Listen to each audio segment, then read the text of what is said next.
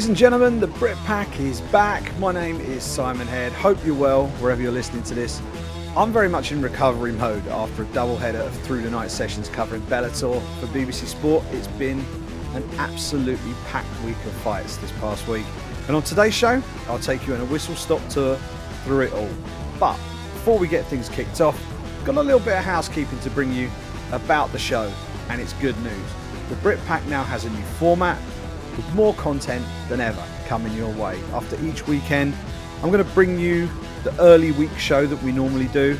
Uh, we'll call it the rundown, where I will recap the best of the past week in MMA and highlight the performances of British fighters on the global stage along the way. We've also got a brand new video show titled The Britpack United Nations. That will feature a roundtable chat on all things MMA, sports, and Anglo American pop culture with the OGs of MMA Junkie Radio and the Triple G show, Gorgeous George and Goze. And as well as those two shows, I'll also look to throw in a few Fight Week specials when I'm back on the road covering events as well. And uh, I'll look to drag a special co host onto the pod every now and again, and maybe even chuck in the odd feature interview or two. So, lots coming your way on this feed. Also, I've streamlined how you can stay on top of everything that's going on. Everything will now live in one place. The BritpackMMA.com is the only place you need to go. No need to subscribe to a bunch of different platforms. Everything you need is going to be right there. Of course, the audio podcast will be available via all the major podcasting platforms as per usual. So if you subscribe on Apple Podcasts, Spotify, Stitcher, all of that will remain as is. So do not worry about that. I'm stepping away from YouTube. We don't need YouTube. Everything is going to live on the BritpackMMA.com. So everything will live there. If you haven't subscribed to that site yet, please do. It will help support me and help support the show. And it makes sure that every time we put out uh, a podcast or a piece of video content, you'll get an email direct to your inbox to let you know that there's something new for you to check out. And in addition to the shows themselves, I've also started to drop some news onto the Britpack website as well. Now, I'm not going to cover the entire world of MMA on that particular website. That will just focus on British fighters on the global stage, plus the major events that are taking place right here on British soil. So, to make sure you don't get spammed with too many emails in the week, we'll make sure that those stories won't get mailed out to you every time I put something on the website. They'll just be on the website. So, make sure you keep the BritpackMMA.com bookmarked and give it a visit throughout the week.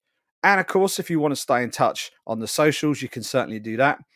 Follow us on Twitter, the Britpack MMA. You can also follow me at Simon Head on Twitter. I'm on Instagram as well at Simon Head Sport. That's all the housekeeping dealt with. Let's crack on with the show. And what a week we've just had. I know the UFC Fight Night event on Saturday night maybe wasn't the highest caliber event you've ever seen in the world. But the week as a whole delivered an absolute smorgasbord of combat sports goodness. And it all kicked off midweek with PFL 1.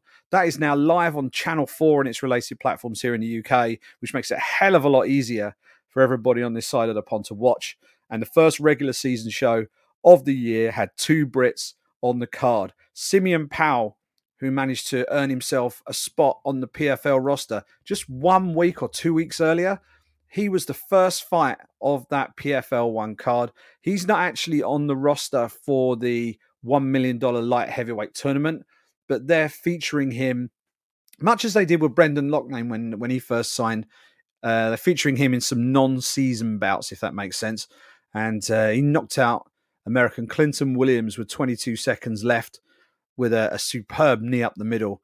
Uh, had deal a little bit of adversity early on in that fight, but really came on strong. And the you know the longer the fight went on, the better Simeon Powell got, and uh, picked up a really really impressive win on what was his full PFL debut. Someone else make full PFL debut was former UFC lightweight Scotland's Stevie Ray, but he didn't quite work out quite as well for uh, for Braveheart. He lost out on the scorecards. He's actually in the lightweight season, um, but he ended up unfortunately uh, losing out to Alexander Martinez in his first season bout. Uh, puts him a little bit behind the eight ball. He will need a win and probably a finish in his second regular season fight to give himself a shot at the playoffs. But we've seen Stevie Ray finish fights before. We've seen him come from behind in fights before. So do not rule out the Scot. Also, there was a lot of ring rust and a lot of inactivity to sort of get out of his system. That was his first fight back after like three years. And uh, he looked competitive in that fight. I think maybe just he was in a situation where Martinez was perhaps a little bit more active, throwing a little bit more stuff. And uh, I think Stevie will look back at that fight and uh, he'll come back a lot better for his second assignment in the PFL. Good fun show to watch. I mean, the fights themselves were all really good. Uh, plenty of plenty of uh, really good action, especially that that that main event. Clay Collard and Jeremy Stephens was an absolute barn burner of a fight to uh, to really give the PFL a, a, good flying start to their 2022 season. I love the league format; makes what they do a little bit different, and it makes the fights a little bit more intriguing to watch. Every fight you watch within that season structure counts towards something. Points are up for grabs, and because you only get two regular season fights, you can't afford to be dropping points. And if you do, you've really got to come back strong in your second fight. PFL two is coming up this week. Brendan Loughnane is going to be on on that card. We all know how well he did and how close he got to winning that one million dollar check last year in the featherweight tournament. Uh, he kicks off um, his campaign this week. We'll we'll talk about that a little bit later on uh, this week. And Stuart Austin, British heavyweight, former BAMMA heavyweight champion, if I remember rightly, he is on the uh, on on the PFL two card in the main event against defending heavyweight champion Bruno Cappelozza. They do not give him any easy way in to his PFL debut. They've given him the toughest guy on the roster, the defending champion. So uh, best of luck to the Brits at PFL two, which I think takes place this Thursday night. Last week was Wednesday. This week it's Thursday. Bit of a movable feast.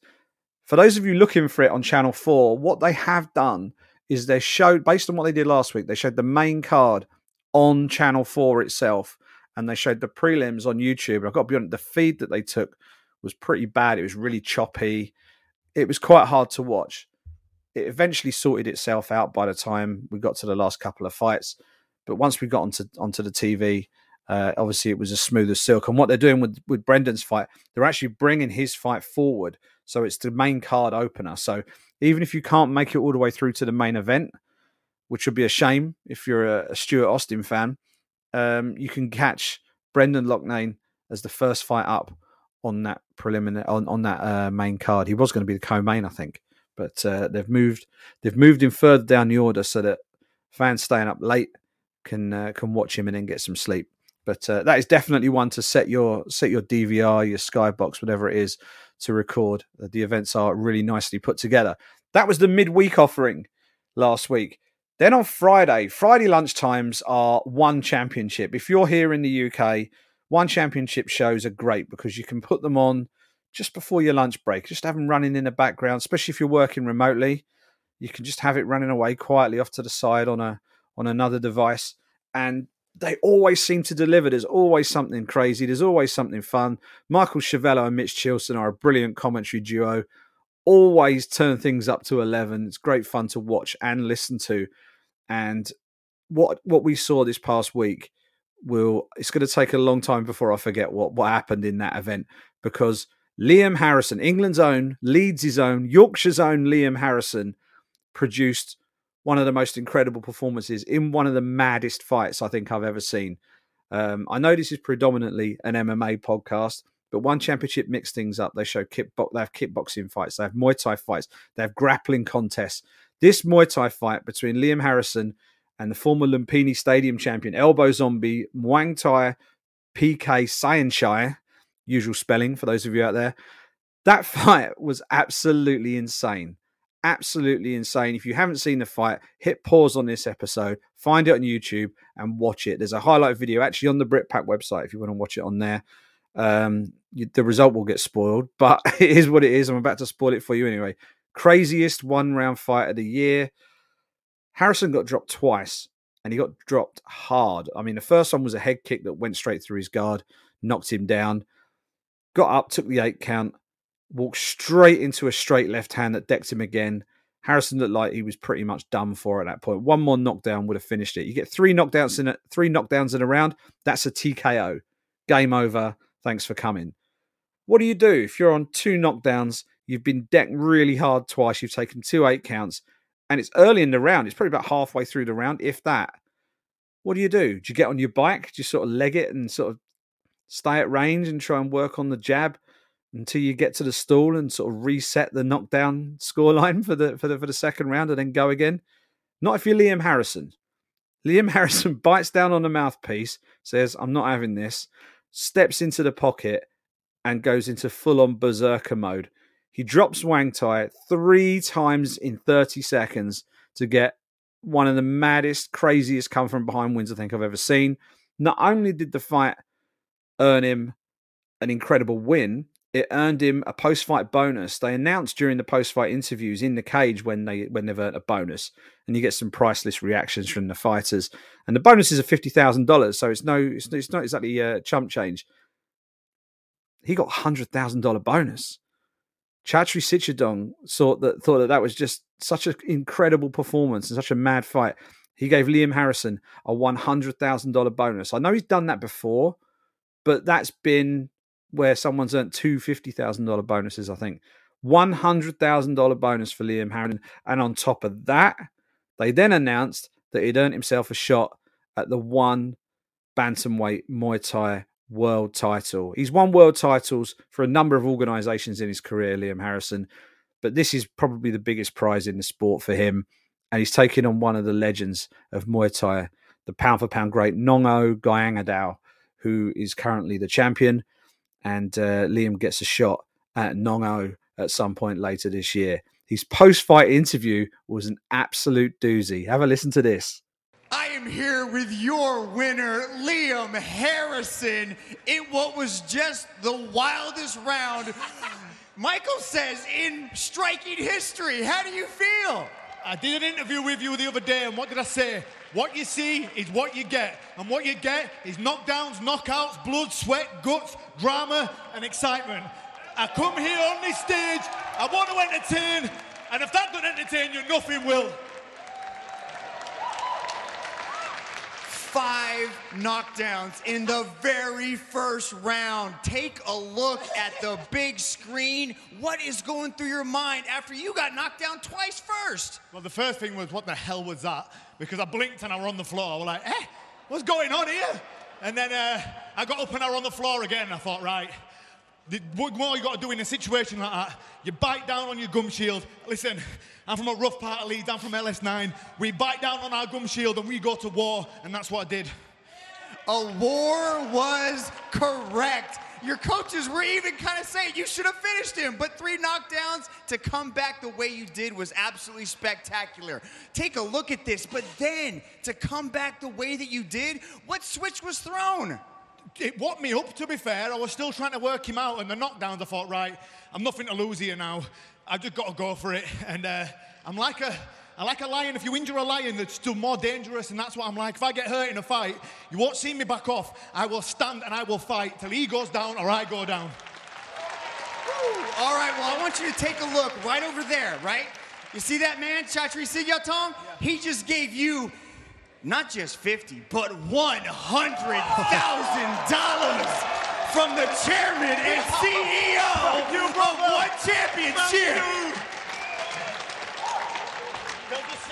I know my fiance is watching this, so that's probably all been spent already because I know what she's like. well, that's not it, my friend. You just earned your shot at the Bantamweight King of Muay Thai and your next opponent inside this circle is going to be Nong-O Gaiyanghadao for the one bantamweight Muay Thai world title. Can I just say, that performance then, that was not down to a six to eight week camps. That was 23 years of hard work, dedication, sacrifice, and determination. And it's been leading me to this moment now. It is my destiny to hold this title. I truly believe that. The greatest title in combat sports. Mr. Chandri, all the one guys, and thank you so much. I love this stage. I love it. And listen, I'm under no illusions at the minute. I'm coming towards the back end of my career all this, all this ain't gonna work soon. I'll be a gammy little old geezer in a wheelchair who won't be able to get out of bed. But right now, I am a beast, so don't have me waiting too long. Let's get me back out there. I'm ready to entertain the world. Ladies and gentlemen, give it up for the beast, Liam the Hitman Harrison. So there you go. Liam Harrison, unbelievable stuff. Mad fight, great interview, and uh, definitely someone to keep an eye on. Follow that man. He's been in, in and around Muay Thai for years. Muay Thai doesn't get a whole lot of coverage. I mean, I can't say I've covered it too much myself. It's been very much MMA uh, for me. But the fact that it's part of these one championship shows, you can't not watch these fights. They are some of the most exciting fights on the card every single time. And uh, to see a Brit doing the business is absolutely superb. If you're not into, if you're not fully into championship yet, can't recommend it enough. It usually gets underway just before lunchtime UK time. The fights are always good fun. As I say, you've got a mix of MMA, kickboxing, Muay Thai, and they've started uh, working in grappling bouts as well, which is which is a nice change of pace as well. Certainly a bit different from what we're used to watching with the UFCs and your Bellators and so on. So I'll keep you up to date with what's going on with one championship, as well as keeping a special eye out for the Brits involved across the different disciplines under the one championship banner. Great MMA bout on that card as well, by the way. Jared Brooks, the Monkey God, submitted the number one contender at strawweight, Bokang Masunyane. He's now the number one contender. He's the pole. He's in pole position for a shot at Joshua Pasio and the one strawweight title.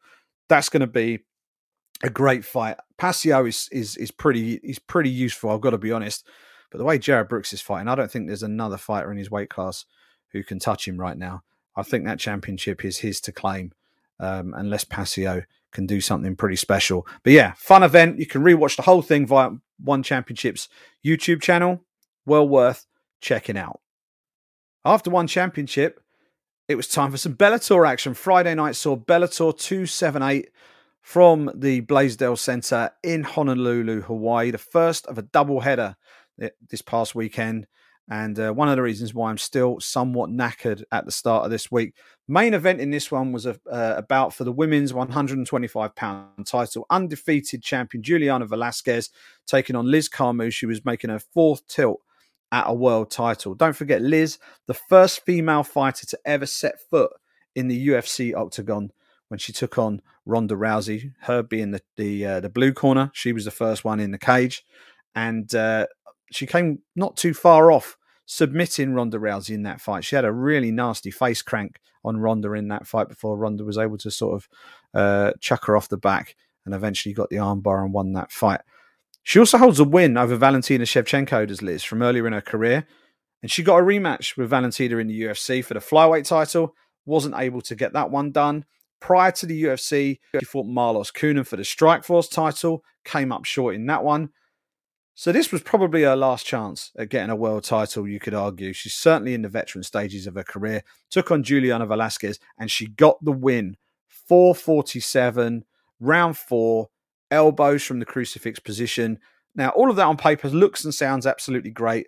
Huge props to Liz Carmouche. I think someone who has been a real trailblazer and pathfinder uh, in the sport, not just for women, but for LGBTQ athletes as well a real a real role model and a former uh, say former US Marine. You're never a former Marine. You're a Marine, right? She she's a US Marine, and uh, to do what she did in front of a crowd packed with service men and women in the Blaisdell Center in Honolulu, they let a load of uh, military uh, families in for free, and uh, that made for a great a, a great atmosphere.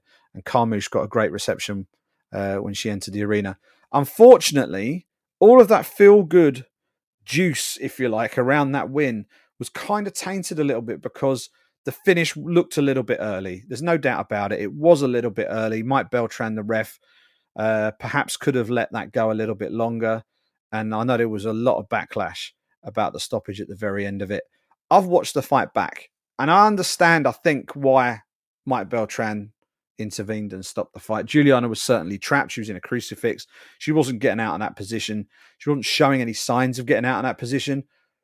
The issue, I think, was with the fact that Liz was not landing particularly damaging strikes and hadn't landed that many at the point that the stoppage was actually uh, was actually made.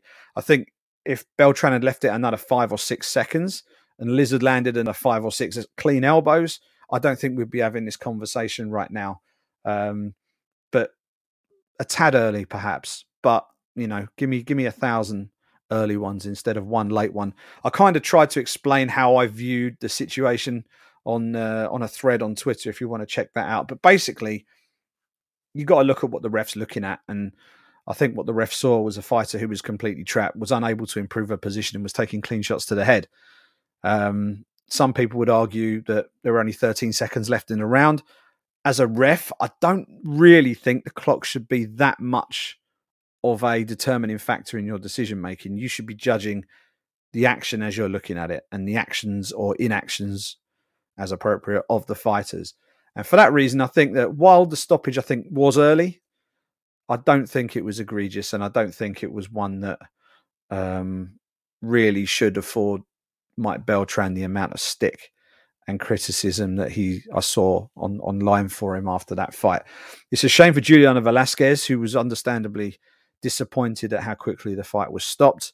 She lost her undefeated record. She's lost her title, and uh, she's going to have to work her way back up potentially. I think Scott Coker said he doesn't mind a rematch. Liz Carmouche said she'd rather face someone different. But at the end of the day, the promoter will be the one making that decision. I wouldn't be at all surprised if we see Carmouche Velasquez 2 back half of this year. Um, also on that fight card, we saw a couple of wild card matchups in the bantamweight Grand Prix. Enrique Barzola defeating Nikita Mikhailov by unanimous decision, and Danny Sabatello uh, doing a great job on uh, Jornel Lugo, handing Lugo his first pro loss with an absolutely dominant display.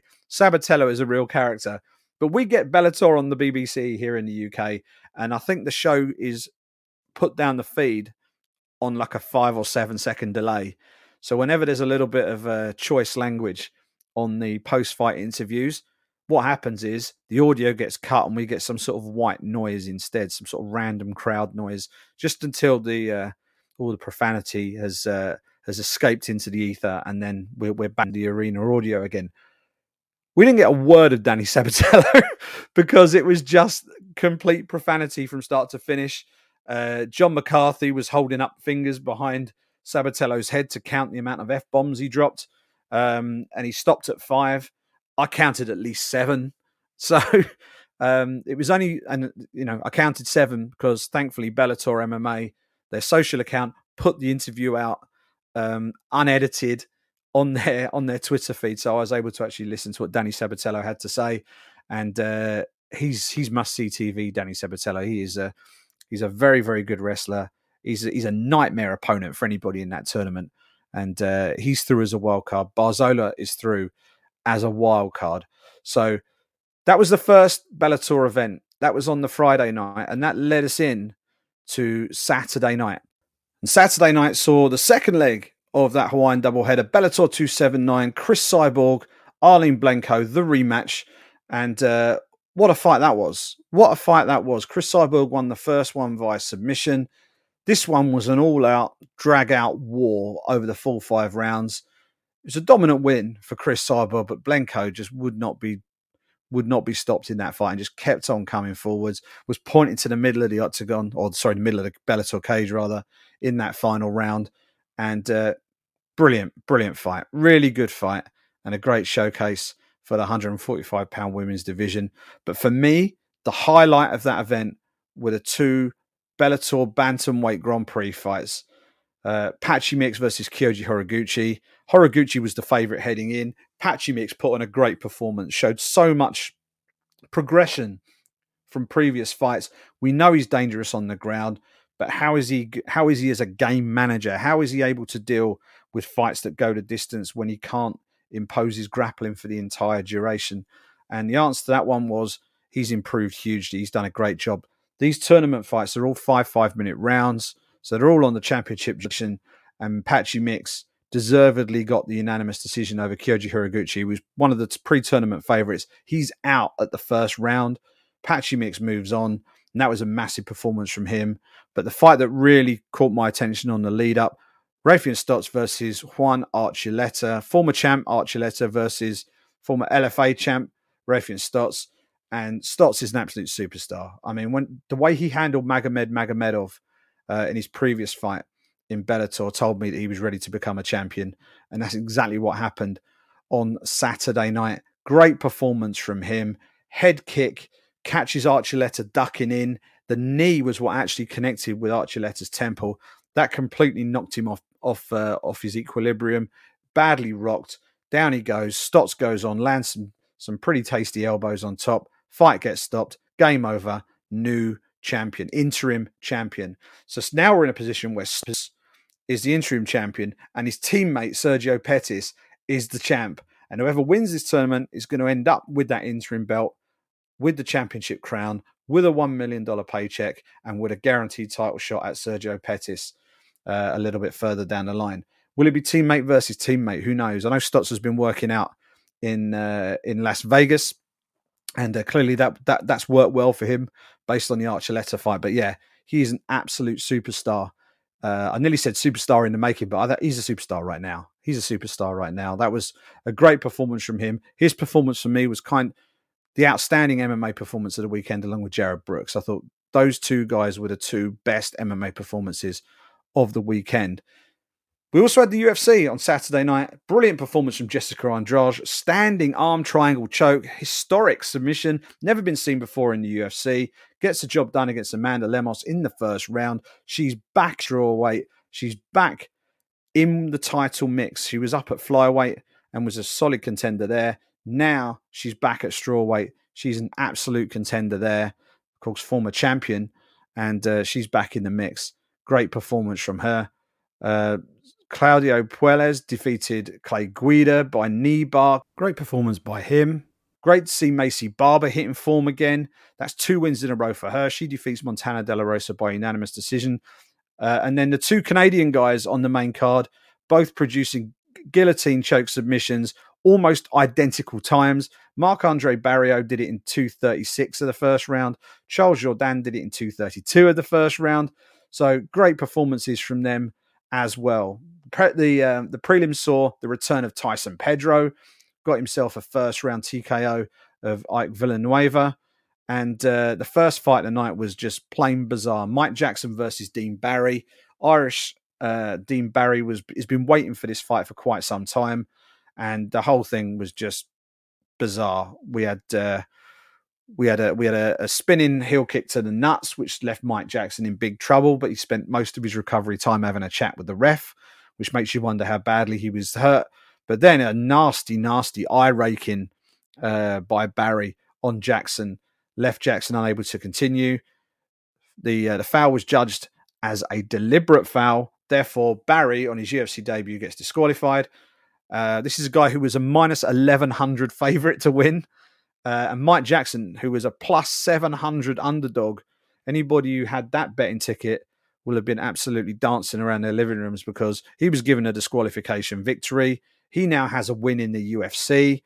And there you go. Unbelievable stuff. I don't think you could have predicted what happened in that first fight. It was just plain nuts. But yes, a busy, busy week of fights. And uh, we've got yet more to come. And we will preview those on our next show a little bit later this week. But don't forget, Subscribe at thebritpackmma.com. Follow at Simon Head on Twitter, at Simon Head Sport on Instagram. Everything you need is on that website, thebritpackmma.com. Thank you so much for supporting the show. Hit us up with any messages, and I'll get back to you a little bit later this week.